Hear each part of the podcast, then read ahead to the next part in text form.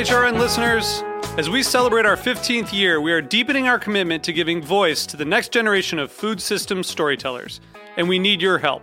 Our internship and fellowship programs help activate new possibilities for underrepresented and underestimated young people through experiential journalism, audio engineering, and production training. Through these unique programs, HRN helps food equity stewards build essential workforce readiness skills that expand their potential and foster economic mobility. Please consider supporting these critical programs. And with a minimum donation, you can be entered to win a dinner for two at an amazing restaurant in one of 8 cities and tickets to a concert at a great venue in one of those cities. We have incredible partners across the country who have donated as they also share our passion for helping to educate the next generation of food system storytellers. Check out heritageradionetwork.org/15 to donate and enter to win today. That's heritageradionetwork.org/15 to donate and enter to win today. And make sure you donate before March 31st. Thank you. Today's program has been brought to you by Whole Foods Market, a dynamic leader in the quality food business, a mission-driven company that aims to set the standards of excellence for food retailers. For more information, visit WholeFoodsMarket.com. I'm Grace Bonney of After the Jump, and you're listening to Heritage Radio Network, broadcasting live from Bushwick, Brooklyn. If you like this program, visit HeritageRadioNetwork.org for thousands more.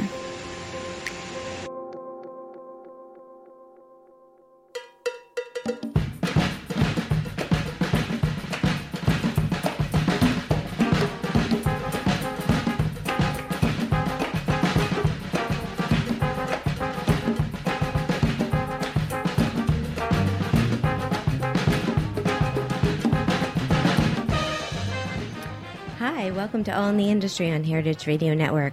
I'm your host, Shari Bayer. We're coming to you live from Roberta's Restaurant in Bushwick, Brooklyn. It is Wednesday, July 30th. This is the 29th episode of this series, which is dedicated to behind-the-scenes talents in the hospitality industry. Today I'm going to be chatting with a very talented management hospitality advisor. But before I introduce her, I will start with my PR tip, and then later we will have my speed round questions, industry news discussion, solo dining experience, and the final question. As the founder of Bayer Public Relations, I'm going to tip off the show with my PR tip of the week. Today's tip is to seize opportunities. Now, if you listen to my show regularly, it's a weird word, okay, you know that my PR tips are usually life tips too. And today's tip is no different. In PR, you need to be on your toes and make things happen. So take advantage of opportunities that come your way, such as when you're in the right place at the right time, introduce yourself to a potential client or writer or chef. And in life, take that open reservation at the hard-to-get-into restaurant when it becomes available. Seize the moment whenever you can. It will bring results and good things. Now, I'm excited about my guest today. It is Tara Berman. She's the founder and managing partner of TaraPaige Group, a leading business advisor to the hospitality industry. Tara is an industry expert on business planning, conceptual development, accounting and financial management, operations, and overall strategic guidance for early-stage brands and growing enterprises.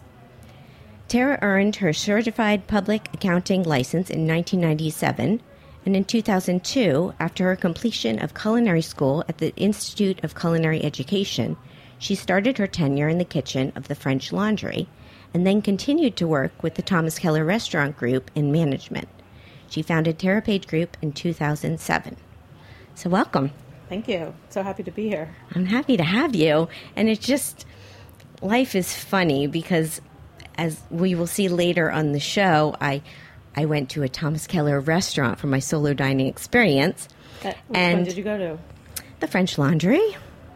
I planned this last minute trip, so when I saw that in your bio, I was like, of course, this is just perfect. and probably eating at the French Laundry as a solo diner is probably the best way to eat there.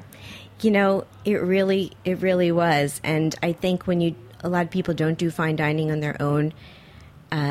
And I think the benefit of it is you really get the experience, and you're so involved in the food and the service, and you just get to really take it all in. Yeah, so. Certainly. And they're certainly a place that you know, take solo diners as very special guests. Yes. Yes, they treated me quite well. It's amazing. So I will talk a little more about that later. So I wanted to see, now you made this switch from CPA to culinary school. So what inspired that? Happen? Yes, exactly. Well, I have to say it probably started back when I was probably very young and when I was even in high school, and I wanted to go to culinary school. And it just seemed like the natural route was I should probably go off and you know, go get my bachelor's. And so even though I very much wanted to go to culinary school at that point, I went into you know, college, and then I graduated with accounting. I earned my CPA. I then went to investment banking. I was with J.P. Morgan. And after about, 7 years of, you know, having a career in banking and finance, I really thought, okay, now I can go do this, and I really want to follow my dream. And I want to do something that I felt passionate about. And so I then entered Institute of Culinary Education in probably 2001. Wow.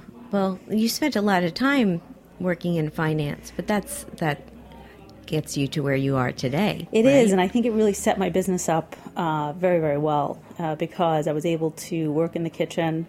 I was able to, you know, work in the front, and you know, the general manager at Bouchon Bakery, and then went on to open up, you know, their location in Las Vegas. I went back out to Yountville for some time, and worked in the bakery there, and as well as the bistro. That's amazing. So what was that experience like? To work for the group? Yeah, I mean, I mean a tenure. What does that really entail? You know, I have to say it was probably one of the most incredible experiences working with the group. Certainly even, I could say, when I started at the very beginning, when I was just an extern at the French Laundry and really learning, you know, it was my first kitchen I worked in. It's like, wow. Right, so I think I was a little spoiled. Oh, yeah. Well, it's like someone saying their first dinner out was going to French Laundry. Yeah. Right. So, but it was great for me because coming from a background, from an accountant standpoint, what was so wonderful about the French Laundry is everything had a process, and there was a way to do everything. And I love that. So there was, not to say that there was a wrong or a right, but from the moment you walked in, you knew that, okay, this is how the day was going to progress. And that was great. And my accounting background really married well with the kitchen of the French Laundry. Yeah, so when you went to culinary school, were you thinking you wanted to be a chef, or you were just thinking you wanted experience cooking, and so you could do something else?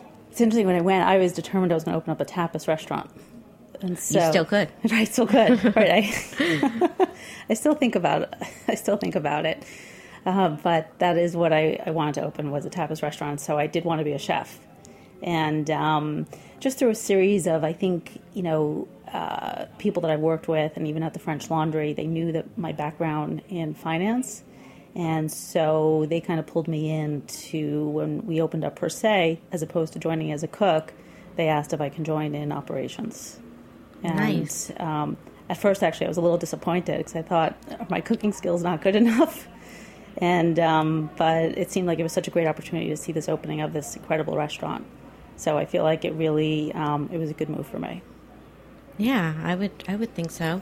And I went to cooking school a really long time ago thinking I wanted to be a chef and fell into PR. So I think just having that experience, it just helps me day to day with what I do now. Oh, and I didn't know that you did. I mean, yeah. I went to the Cooking Academy of Chicago, which is a small school. This is in 1997, really long time ago. But I loved cooking school. I loved the hands-on experience, and yeah, it was fascinating. And then I went to Charlie Trotter's, which was, felt like grad school. So in a sense, our backgrounds are very similar. Yeah. Absolutely. I think, you know, especially in this industry, there's something about respect and earning your stripes about working in the kitchen. Mm-hmm. And so I think, you know, having that beginning foundation and then taking that to really what you know, and for me, I really enjoy numbers and I enjoy operations, and so that's the piece that I specialize in. But knowing that background and understanding how the kitchen runs makes me, you know, so much better at the job that I do today. Yeah, absolutely. So did you always want to have your own business? Because then you started TaraPaige Group in 2007, right? In 2007. Okay. You know, I don't know if I thought about having my own business, but I know that I always enjoyed to create things and to build things and to think out of the box. And so when I was at the Thomas Keller Group at Bouchon Bakery, I was thinking about what is my next step. And what I realized is I really enjoyed working with owners and chefs in understanding how to build the best restaurant from an operational standpoint and a financial standpoint. And so for me, it just felt natural that, you know, I want to just go out and I want to do that and I want to help others do that.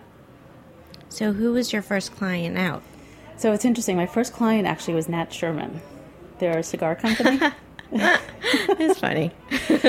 And I was introduced to them through a colleague of mine.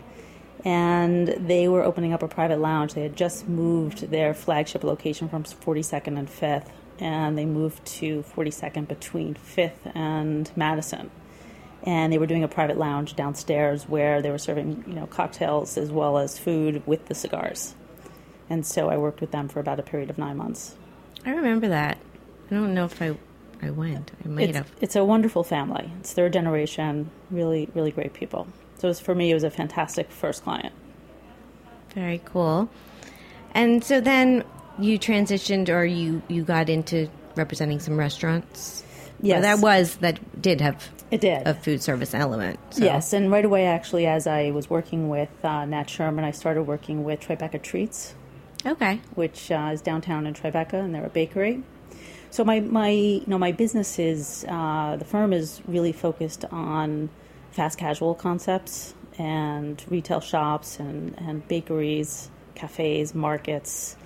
And so, you know, we work with a lot of different clients in that respect.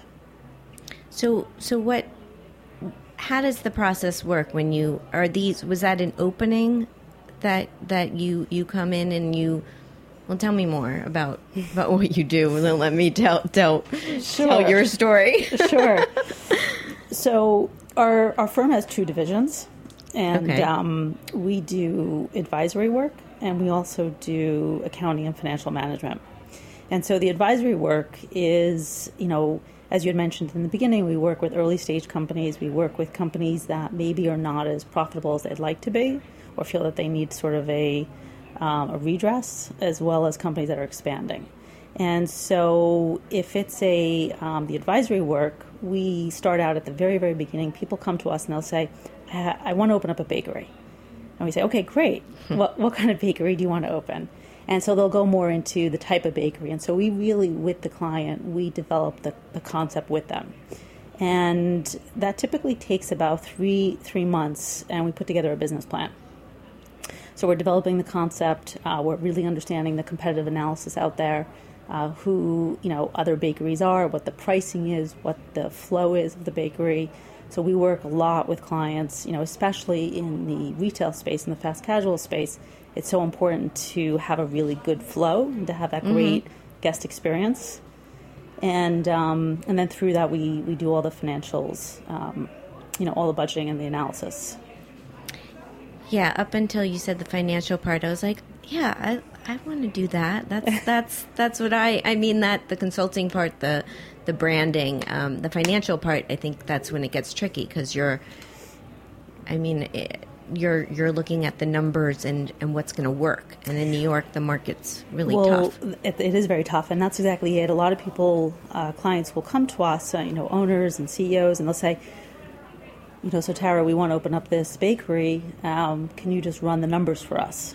And of course, we can go back to our desks and we can run the numbers. But, you know, for us, that's not really doing the job. Mm-hmm. Because the job is really understanding the concept that they want. And so understanding the products that they're going to put out, understanding the production in the kitchen, understanding the staffing that they're going to need, and, you know, putting through all the costs, what location they want to go into, how that's going to affect rent, how it's going to affect their transaction counts. If it's a fast casual concept that has a cafe in there as well, then we'll look at the covers, so how many seats are in the restaurant. And once we really understand what's going to differentiate this concept, then we can start to build the financials. Then it's very easy for us to do, but we can't really build the financials unless we understand, you know, where you want to enter in the marketplace. Right. Well, That makes sense. Okay, cool. We're going to take a quick break here, so stay with us. This is All in the Industry on Heritage Radio Network.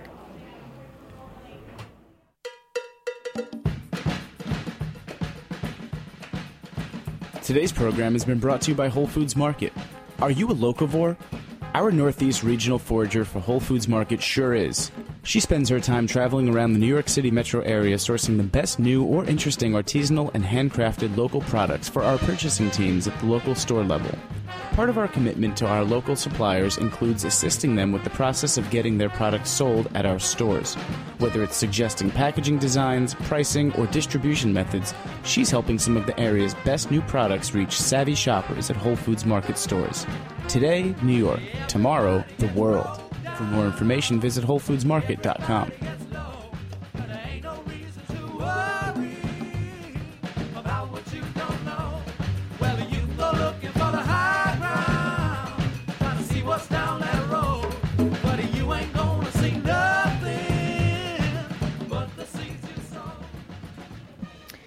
Welcome back to All in the Industry on Heritage Radio Network. I'm Shari Bayer. My guest today is Tara Berman of TaraPaige Group, a management hospitality advisor group. And so Tara, let's talk more about some of the clients you're working with now. Fast casual, more. You're working with Haven's Kitchen, right? Yes, we worked with Haven's Kitchen probably for about a year, and Allison, you know, she's a tremendously smart woman and already had a business plan. And so when I joined her, it was really refining the business plan and refining the numbers and the operations. And so she had found her location, and then I worked with her on, again, just all the, you know, setting up the business. And for people who don't know, explain it's different. I mean, It's a retail location, but they also have classes. I haven't taken any classes there, but I've toured the space myself. I kind of walked in. I was like, let me check this out. Yeah, it's a really wonderful space. It's she has retail classes, or I should say classes, cooking classes, culinary classes. She has a retail space in front whereby they sell coffee and baked goods and sandwiches. Most of it, you know, they make in-house. And then they do events as well. And events has really become a big part of the business. And so they probably have done hundreds of weddings there already. Weddings? They do. Really? Mm-hmm. They have a great space for it. It's beautiful. It is beautiful. Designers did a great job.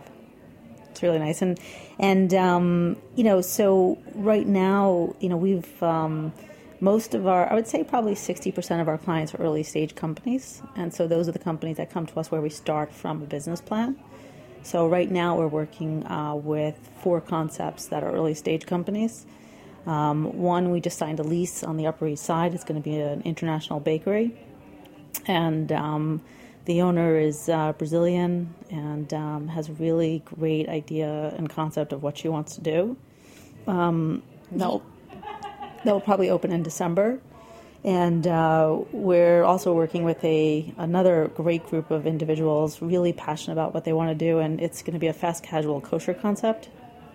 Fast casual kosher. And so the real interesting part here is for us in running the numbers is, you know, because they're kosher, they also are celebrating Sabbath, and so they close from Friday night to, you know, Saturday evening, and so we're really trying to figure out the best concept that will allow them to do that and still be financially successful. It's challenging. I think kosher restaurants have had that challenge. They have. Because there's some steakhouses, and they close when you're typically the busiest. Friday, Saturday nights are the busiest. So it's been it's really put us to work really hard on it and to really think about what products to sell, when to sell them, how to sell them, how to, you know, really think creatively about the space. So we're working on the business plan now with them. We've worked with Cake Boss Cafe. They're on 42nd and 8th. It's I'll have to check it out. I haven't been there. Cake Boss Cafe is part of Carlos Bakery. Okay. So it's not the Food Network Cake Boss. It is. Oh, it is? It is. Oh, okay. Yes. Well, I figured, or else there might be a lawsuit with name, right? No. So it is. It's actually owned by the Discovery Channel. Oh, okay. Yeah. Oh, well. The location on 42nd and 8th. When did that open? They opened probably a year ago. Yeah, I would say a year ago they opened. All right. I have to, every time I walk down 9th and 8th towards Hell's Kitchen, it's constantly changing. Well, New York is constantly changing, but that neighborhood just seems to be getting more and more places in a small amount of space. It is. And so what we did with them and what we do with a lot of clients that we work with that are, have already opened, so existing clients, is, you know, they just, they want to maximize their revenue and really understand their expenses a bit more. And so we come in and we actually do an audit, which has been, you know, very successful for companies. And we, at the end of it, we provide a strategic report. So we come in, we really dig deep into all their financials. We look at their POS, their numbers. We look at the labor reporting. We run all the analytics and slice and dice it every which way. And then we also come in and do on-site observations. So we'll spend time at the retail shop. If they have a commissary, we'll go to the commissary. We want to understand the production from the commissary to the retail store. And then at the end, we give them this report on, you know, they don't need us to come in and tell them that their food cost is high because they already know that. Instead, we come in and tell them how to reduce their food costs. I think it's so important what you do, and I think it's great. I also think the word audit just scares people. It does. But that's. But it's not a like a. Yeah, no, it's not coming from. It's not that. It's not that audit. It's your audit. Yeah, exactly. I get it. Exactly. So I wanted to ask you, I had a question from my last guest that I had on. I had on Cameron Levkoff and Michael Saltis. They're from The Sea, which is the Culinary Entertainment Agency. So they wanted to know if you advise for bringing a restaurant concept public, a restaurant group or chain such as a Shake Shack. And we were talking about Crumbs because I'm sure you're well aware of the news with Crumbs. So what's your advice on that? Sure. Well, I think, you know, the first thing is, you know, before you can even think about going public, you have to have a really strong concept and really strong business plan, and certainly a concept that is replicable. And so, again, a lot of the clients that we work with fall into that space, into that replication. So something like a Crumbs or a Shake Shack. It's in the fast casual world. And to go public, though, not everyone can get to go public. So in order to do that, you certainly need a number of locations, and you need to be proven in many different markets. So you need to be proven, say, in New York, in Boston, in D.C., Chicago, San Francisco, that you can actually, you know, your concept can work. Because New York, you know, everyone loves food here, but can your concept work, say, in Nebraska? But they say you make it here, you can make it anywhere. Exactly. That is true. But maybe not so. Maybe not so much with food. And but going public is not, I would say, the norm. And you have to think about why you want to go public. Maybe the owners are looking for an exit plan, and they want to go public so they can cash out. So that's certainly a reason why companies would go public. Maybe you want to go public because you're really looking for that cash infusion. And so it depends on why you would want to go public. And I think it's something that certainly the business should really think about, because there's good and bad to it, right? Because once you go public, then you're really almost in a sense working for the shareholders as opposed to the guests. Right. Well, factor in all those decisions before going public. Yes. What are the most common mistakes you see restaurateurs making? I'm going to say not hiring the good advisors. Good answer. I think that is, though. I think it's really important because opening a restaurant has so many moving parts to it. So, sure, people like us, but I think it's also just everyone. So it's bringing in a great PR firm. It's bringing in an architect that really, you know, not is a great architect, but an architect that understands your vision. So it's about finding people that have been there, done that, but also people not just, again, that have the great name, but you really connect with and you trust. And I think that that's really important, because building a restaurant, you can't do it on your own. You really need good people around you that have experienced it and can help you through the pitfalls. Yeah, I agree with all that.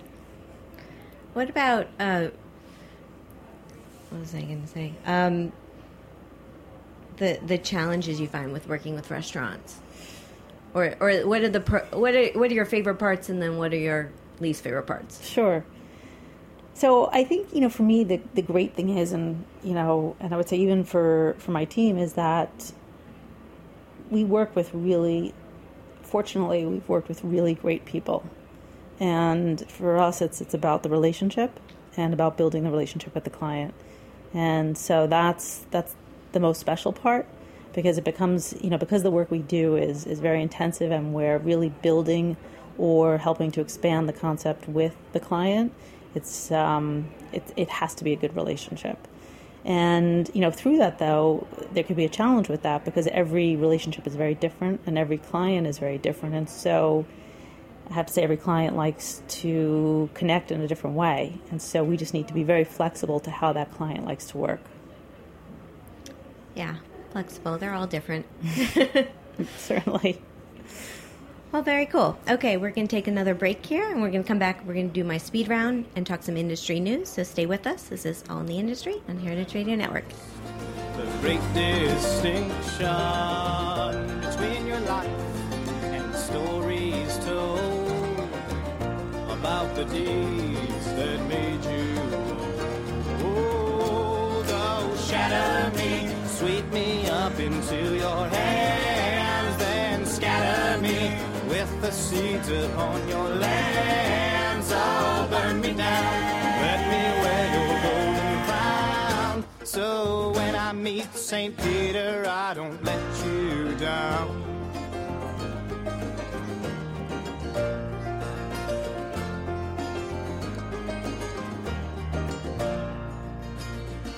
I'm rich in heart, but poor at prose. They teach you to rhyme, but nobody grows. A slap in the mouth and a push off a cliff. Sit on the sea and let yourself drift. Break my grief and pull me out of a heartbreak hole, but leave some doubt. Welcome back to All in the Industry on Heritage Radio Network. I'm Shari Bayer. My guest today is Tara Berman of TaraPaige Group, and it's time for my speed round game. Are you ready? I'm ready. Okay, I'm going to name two things, and you just pick your preference. Okay. Okay, eat in or eat out? That's tough. I didn't say this was going to be easy.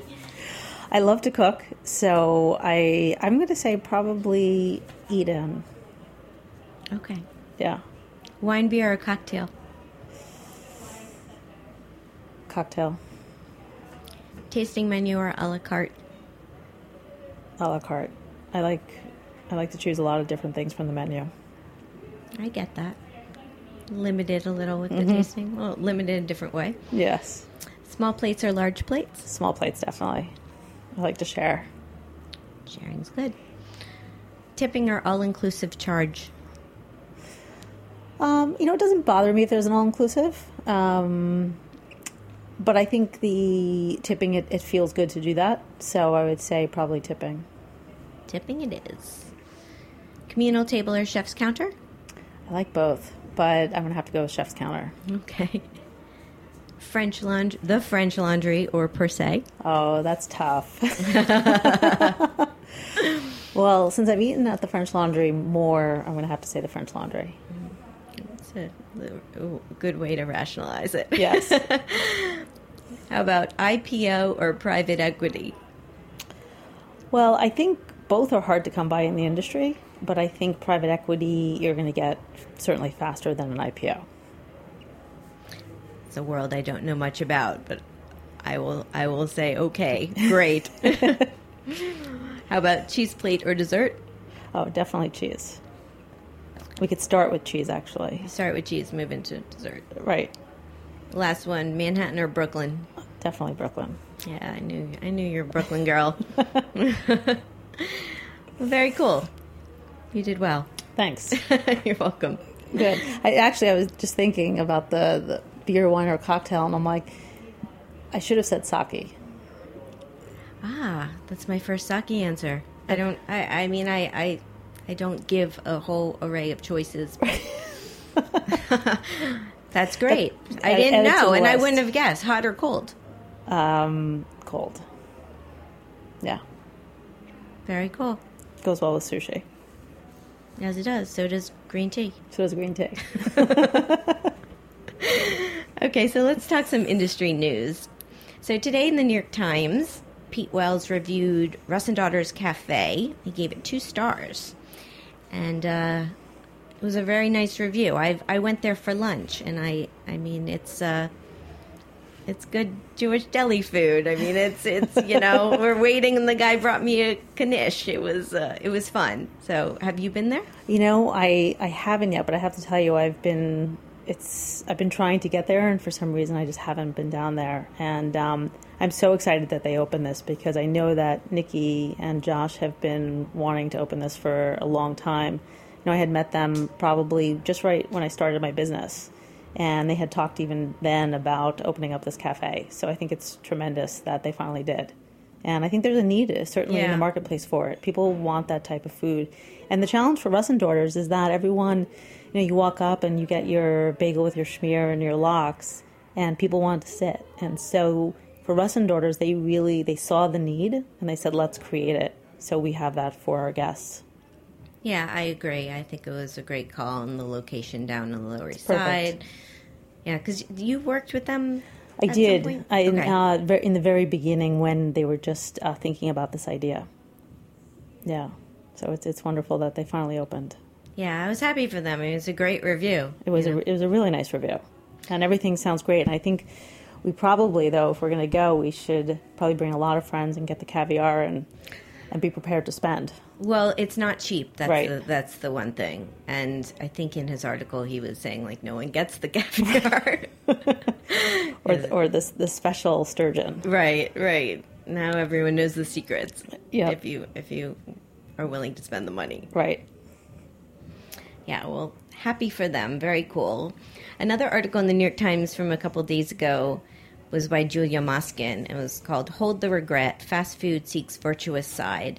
And this, I thought, was appropriate for us to talk about, because it's about the rapidly growing regional chains around the country that are offering what she was calling farm-to-counter, mentioning Tender Greens, Life Kitchen, Sweet Green. My client was not in the article, but Exki, this Belgian restaurant concept, I think fits into that as well. Yeah, absolutely. And I think, you know, the thing about fast casual that's happening, and that guests are loving and operators are loving, is that, you know, you're taking the same ingredients that are happening in a full service restaurant, but you're bringing it to a more accessible crowd and in a more approachable way. And I'd say even in a more fun way. And so from the guest perspective, they're able to, you know, partake in this food, which maybe was too expensive otherwise. And from an operator perspective, if you can really create the operations that are seamless, you can have a home run in terms of, you know, multiplying these concepts. And so a lot of high-end chefs are really wanting to open up a fast casual concept because they see the returns in terms of the financials. Yeah, well, that's like Little Beat with Franklin Becker. Exactly. Yeah, so, I mean, since you do, I mean, have you seen this trend coming, since that's kind of what... Absolutely. You know. I mean, we've worked with, and it would be tough for us to mention some names, but we worked with some very high-end chefs and that are working on these concepts. Because, again, fine dining, you know, it's very hard to maintain that level of service and consistency on a daily basis, and then as well to get the financial returns, where you can take those same ingredients and package it in a way and produce it in a way that maybe saves you on labor. Maybe the portion size is smaller or, you know, different, so it saves you on food cost. And you can get more people to enjoy that type of food, then it can really be successful for you. Yeah, I agree. And we didn't talk all about the other fast casual places you're working with, or who else are you representing now? Sure. So we've been working with Financier. They are a French patisserie. They have... I'm familiar with them. It's a very nice place. It is. And they have 9 locations in New York City.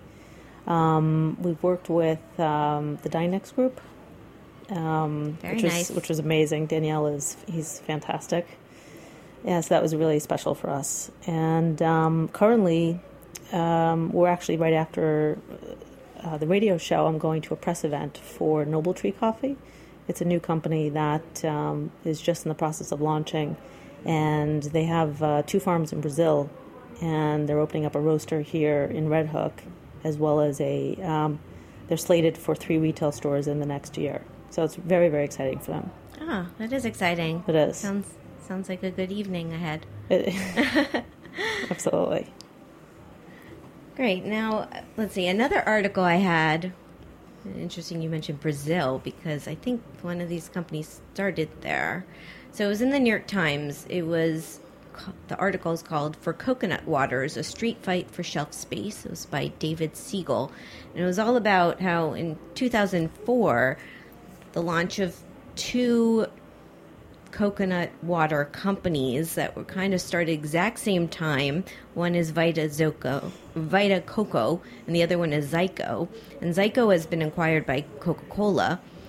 And yeah, it's like a huge industry now, saying it's now a $400 million a year plus growing business. Yeah. So, you know, as time has gone on in the last couple of years, and I think this goes to the fast casual concepts, so it's not just chef-driven, it's also consumer-driven. And more people want to know about what they're consuming in their body. And coconut water is fantastic for you. And so if you're going to grab just, you know, a regular bottled water, say Dasani or Poland Spring, or you can have coconut water and get all these vitamins, it feels good.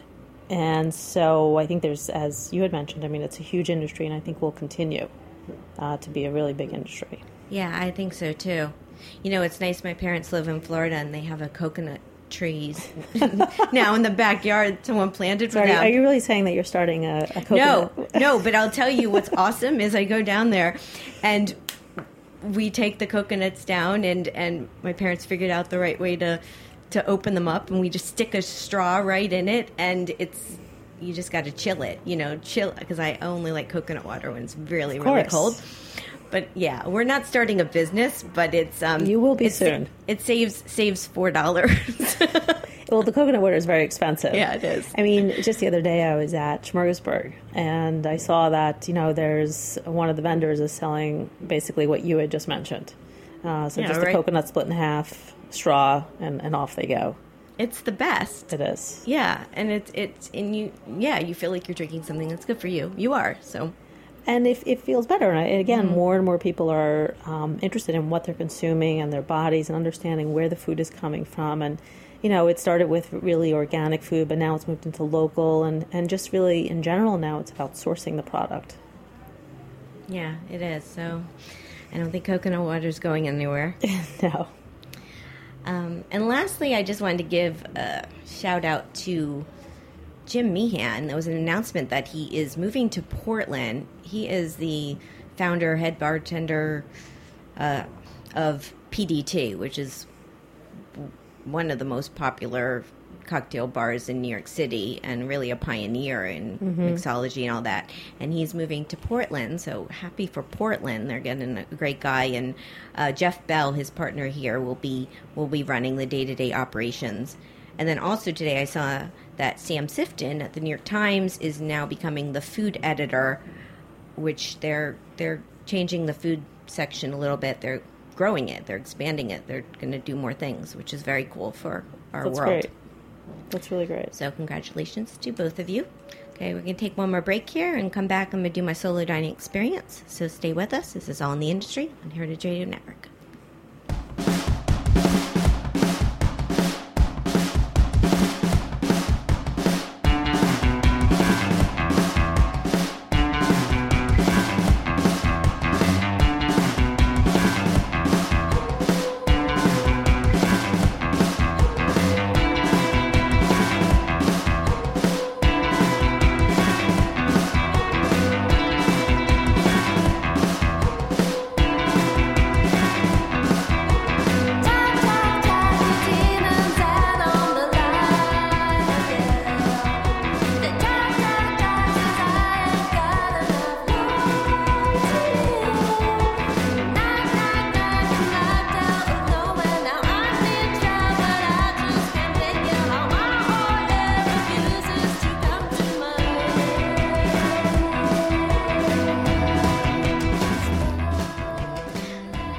Welcome back to All in the Industry on Heritage Radio Network. I'm your host, Shari Bayer. It's time for my solo dining experience of the week. Now, first, I wanted to mention that I wrote an article on Fathom, an amazing travel website, on my recent solo dining experiences in Spain. It's titled, I Conquered Spain's Best Restaurants All by Myself. And I also wrote tips for the Ask Fathom column, Help, I'm Dining Alone. So if you want to check them out, it's at fathomaway.com. Okay, now this week, the reason I was out of town last week was I took an epic, spontaneous solo dining adventure to Napa Valley, where I had never been before, because I got a last-minute reservation at Thomas Keller's The French Laundry. And so I seized the moment. I planned this trip, and I packed in a lot in a couple days. So I'm not going to tell you about the awesome hot air balloon ride, or the relaxing mud bath in Calistoga, or the visit to the impressive CIA in Greystone, but instead, I'm going to talk about my fabulous experience at the French Laundry. So first I got there. My reservation was at 9 o'clock, so I got there right before the sun was going down, and I toured the gorgeous garden, which is so impressive, especially coming from New York City, where there's so much land and space.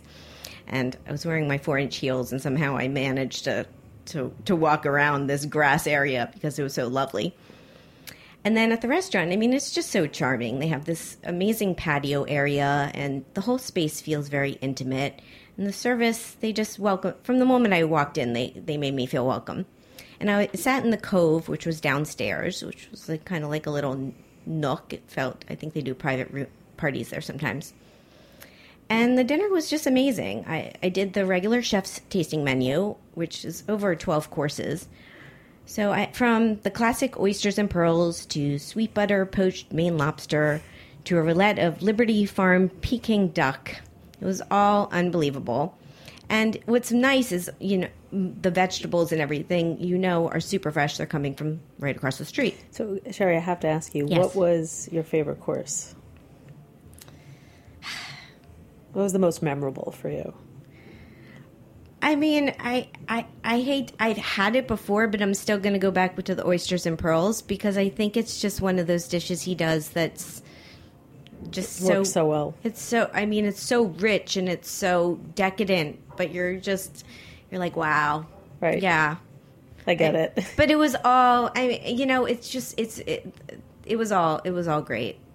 And what was nice was, when at the end, I went into the kitchen and I wasn't sure if he was there and Thomas Keller was there. And I spoke with him, and I think he was appreciated that I flew across the country to come to his restaurant. That's fantastic. I think he less appreciated the fact that I told him he should open a Bouchon in New York City. Because I went to Bouchon late night the night before. Great as well. And I was like, why don't we have this in New York? I mean, we have this Bouchon Bakery. Mm-hmm. So I'm just, you could go to Los Angeles or Las Vegas for Bouchon. I could, yes. We just need one on the East Coast. Yeah. No, I mean, I just have such great respect for him and everything he does in the culinary community. And he's just such a nice, warm man. Like, he just made me feel so good just from the few minutes I was talking to him.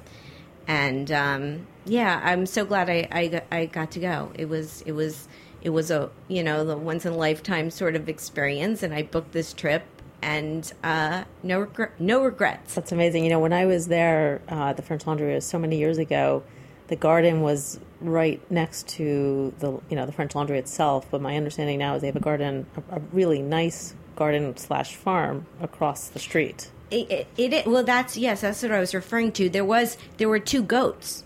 Oh my God! Because by the greenhouse area. Okay.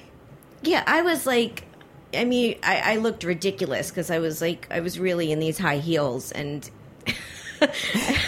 I wanted to see it, so I was kind of like schlepping or whatever, hopping through it, however you want to say. Well, it doesn't sound too dissimilar to when my first day at the French Laundry, when my first task I had to do as an extern was water the garden. And having grown up in New York City and grew up in an apartment building, watering the garden seemed very strange to me. So I can understand about the high heels. Yeah. It might have been good for the soil to give a little Yes. But it was a really special experience, and the whole Yountville, Napa. It's all, I mean, just driving around and passing all the wineries. It's especially when you're a city person, and then you go into all this nature and this vast amount of land. Yeah, and breathe the fresh air, and I love traveling. So it was great. And if anyone wants to check out the French Laundry, their website is frenchtlaundry.com, and try to get a reservation or seize the moment if one comes available. That's my tip.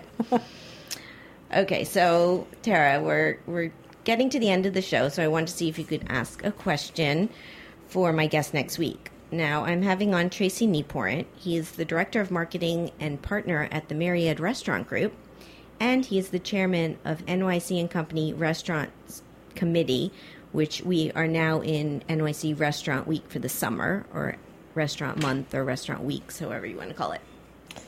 Yeah, so I'm working with a chef right now that's the restaurant that she's working at is participating in Restaurant Week. And I have to say, the chef is actually leaving the restaurant to work with us on our bakery. But the question that she had asked us, and that I'm going to ask, is, from the restaurants that participate in Restaurant Week, is there any sort of metric, or do they understand what the return is in terms of the repeat customers? So the guests that come, during Restaurant Week, do they, how many of them actually come back to the restaurant again? And those that are regular guests of the restaurant, do they actually participate in Restaurant Week? Those are great questions, because I'm curious to see what he says, because I think my clients as well like to know those answers. Right, because I know that Restaurant Week, it's fantastic, because it keeps the restaurants really, really busy during that week. And but it's also stressful, because you may change the menu a little bit. You're packing in more people than maybe you would the prior week. Yeah, well, I'll see what Tracy says. I'm excited he's going to come on the show next week. Okay, so we're done here. So this was so nice. So much. Well, thank you. Well, it was great to have you on the show and learn more about what you're doing and see you. It's been a while. It's been a long time, and I think we need to plan something sooner than later. Let's do it. Exactly.